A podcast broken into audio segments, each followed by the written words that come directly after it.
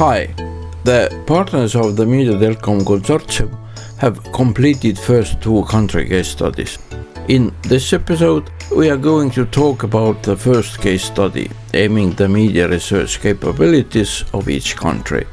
It appears that not much of it has yet been researched in Europe. The second case studies focus on the state of art under the four domains developed within the Mediadelcom project.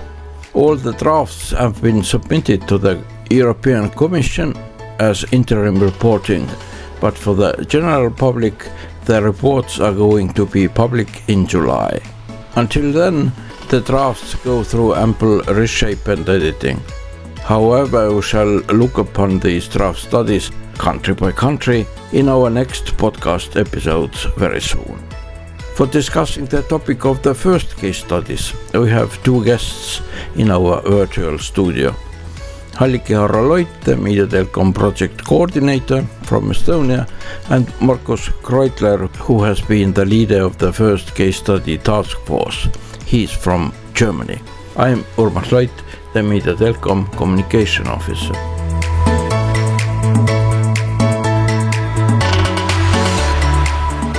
Professor Halliki Harro-Loit will start with some general notes about the studies on the media research capabilities each country had to map out what kind of research sources and what kind of data is available in four domains in the 21st century. The question of who collects analysis and creates knowledge about the risks of deliberative communication is also very important for our project. For example, we need to ask is the motive of the data analyst to influence public policy or serve the interest of a particular client. Hence, we studied what media researchers, various public agencies, private companies, single researchers have done and published. The level of accessibility of the data and analysis is also important. And of course, what is the quality of the data collected, to what extent, and who has been financing research and monitoring, if at all. In some countries, the financing is pretty poor. And of course, we ask whether these data collection and research has been random or systematic. I would say so that uh, such comparative study concerning monitoring capability or potentiality is pretty unique. Strangely, it has not been done before in social and media studies. While we were preparing the project, I found only three slightly relevant publications. At the same time, the monitoring potentiality is very important because the main risks associated with the media and deliberative communication appear through small daily changes.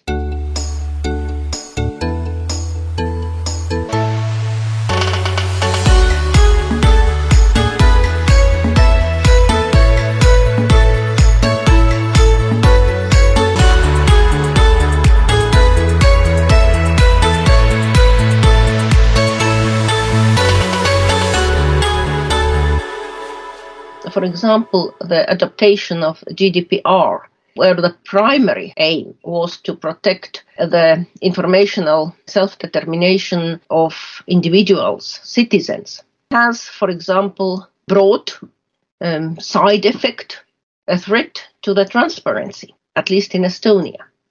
And this change has been taken through very small daily practices. Namely, the data protection officers have become important and powerful agents. And of course, their motivation and desire is to protect personal information rather than transparency. I still remember how, for example, the University of Tartu, the Senate decided that the election of professors, the documents about their career should not be longer public because they include private data. So this motivation in the hierarchy to protect was higher than to protect transparency. Another example also, we got, at least in Estonia, a situation where data protection, which operates under the name of scientific ethics, has started to restrict social science research. To sum up, the absence of mechanisms to monitor the daily application of fundamental values of deliberative communication is important because we may lose these values so quietly. The small practices are normalized step by step, and there is a risk that the society only might wake up when it is too late to reverse these small changes and normalization. Our first case studies are therefore designed to describe the areas where the studies exist and to identify areas where, for various reasons, there is a knowledge gap, no data collection, or no attention concerning certain risks.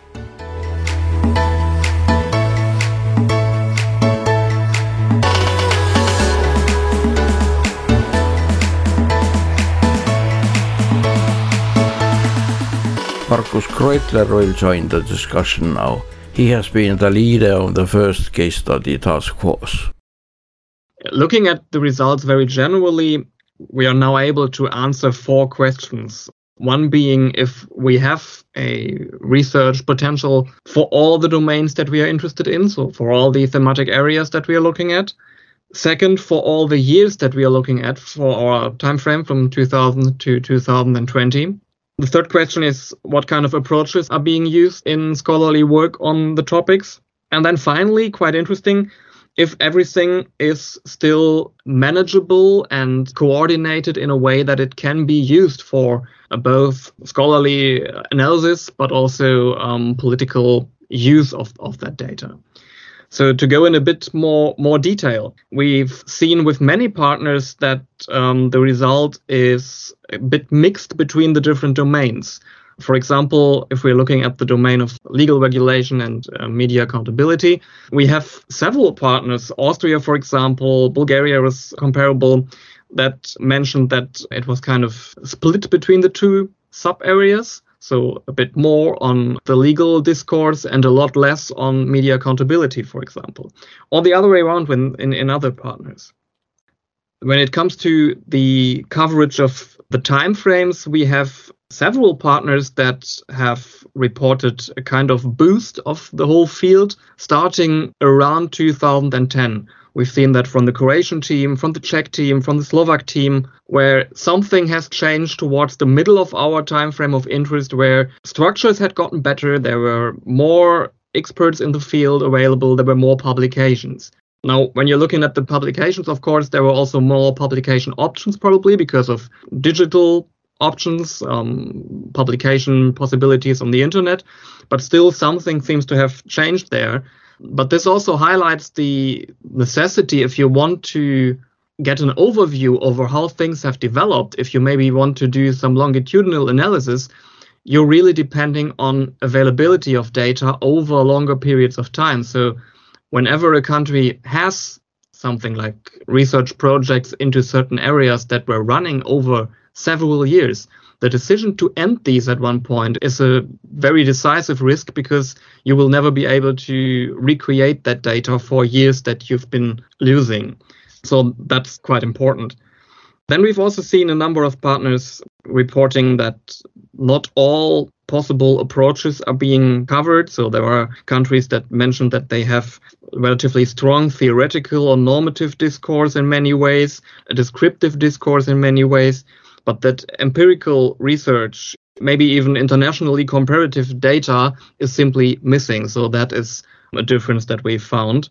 And then finally, probably something we haven't really seen before the question if the data that exists is still manageable. And that mostly applies to countries that have a relatively well established system of monitoring. Uh, Sweden comes to mind, for example, where the partners have mentioned that there are good structures, there is a lot of research going on, and the question is actually if it is still possible to get a good overview, if there is probably too much data being generated in a sense that there is no concentration on what would be really, really helpful for the future discussion.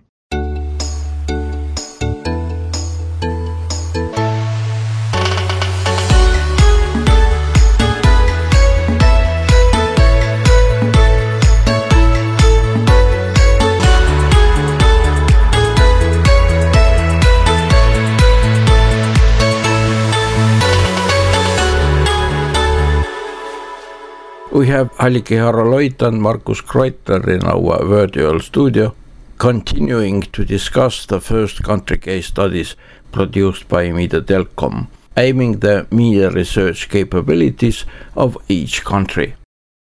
The countries are pretty different. You mentioned that something happened after the first decade of the 21st century. Yeah, the number of publications are universally growing. But at the same time, for example, I'll just give you an example uh, concerning Estonia, uh, where, for example, the financing of media usage research uh, stopped in 2014. And after that, for example, one domain is practically not covered. You're right. Estonia reported actually a decline of a, of a system that had been very well established at one point in time and then financing got more and more difficult. And we've seen that in other countries as well that financing of academic data generation is sometimes at risk. And at the same time any additional data that we could be using industry data for example is sometimes not accessible has been accessible for some time and is now either not accessible to the public or only accessible if you pay for that data. Another example would be poland for example where partners have reported that there is still an ongoing transition of the whole research system in the area in a way that Polish scholars are now working very much oriented on Western or modern rules of publications and things like that, but are still concentrating on normative discourse that had been strong even before 2000. In some countries, for example, in Hungary, in the 1990s, there was quite a strong tradition still concerning media research, and now the report reflects that there are only few research groups or single researchers who collect data, carry out research. So uh, the institutionalization of media monitoring is really very weak.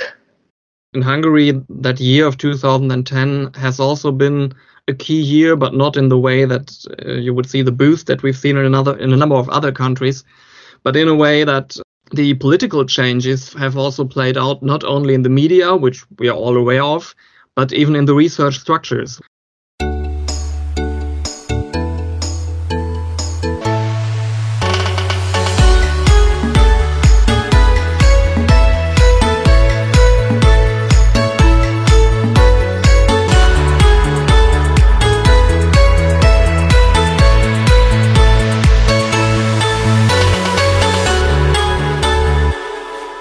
For me, there are two best practice case studies. One might be Sweden, where there are their own risks, I know, but still where there is quite a lot of research done. And of course, the second one is Germany, where data collection is still very systematic and the knowledge, of course, is also based on quite a long tradition, I would say so. Yeah, well, I would agree to to group Germany somewhere among the top. We could probably also add Italy, where also a lot of data is being generated, and the country team has rather pointed out that there is probably a lack of coordination or a lack of impact of that data that that is already there. Um, for Germany now, since I'm German, I'm working in Germany. I'm commenting very much from the German perspective. While a lot of data gathering an established research structure is there, of course. When you're in the system, you also see the risks that are being involved. And Germany has shown to be quite complex to also to write the report simply because of the structure of the country. It's not only the biggest market and the biggest country in our sample, but the federal system. And you're faced with 16 press laws, one for each land you're faced with 14 broadcast authorities and so on and so on. So in Germany, it's really the complexity that's um, sometimes a bit difficult to handle. And then we also see some data sources that we've been using for years where the future isn't really guaranteed at the moment. For example, we had a monitoring of the most important TV programs over years, which was really, really helpful for us, which was financed by the media authorities for 20 years now. So for 20 years, we have all that data. For example, how many minutes were dedicated for what topic and things like that. And this has ended now.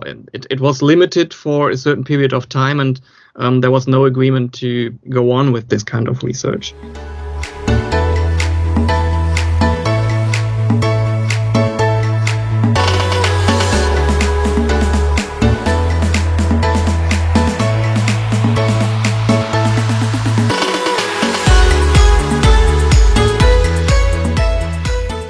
Had a number of countries that mentioned the, the huge importance that even single, for example, EU finance projects have had on the research landscape in the area.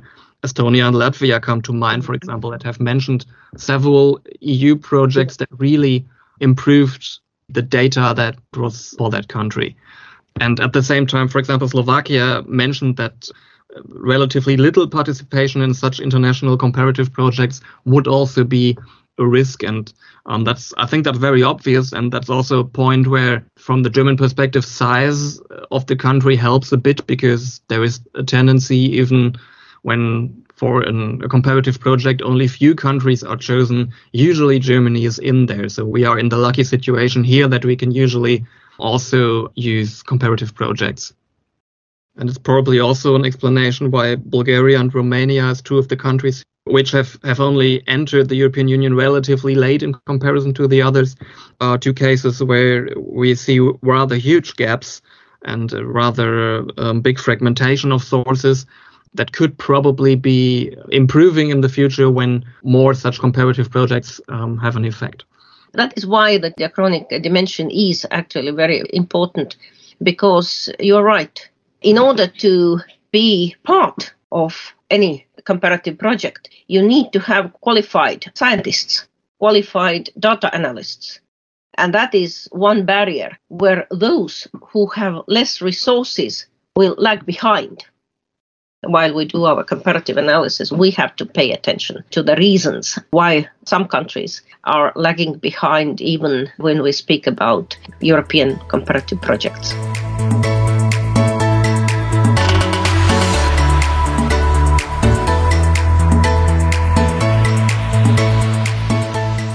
Right now, the drafts of the country case studies under discussion are long and descriptive, hence need to go through a thorough process of reshape and editing to make them easily readable and comparable by countries.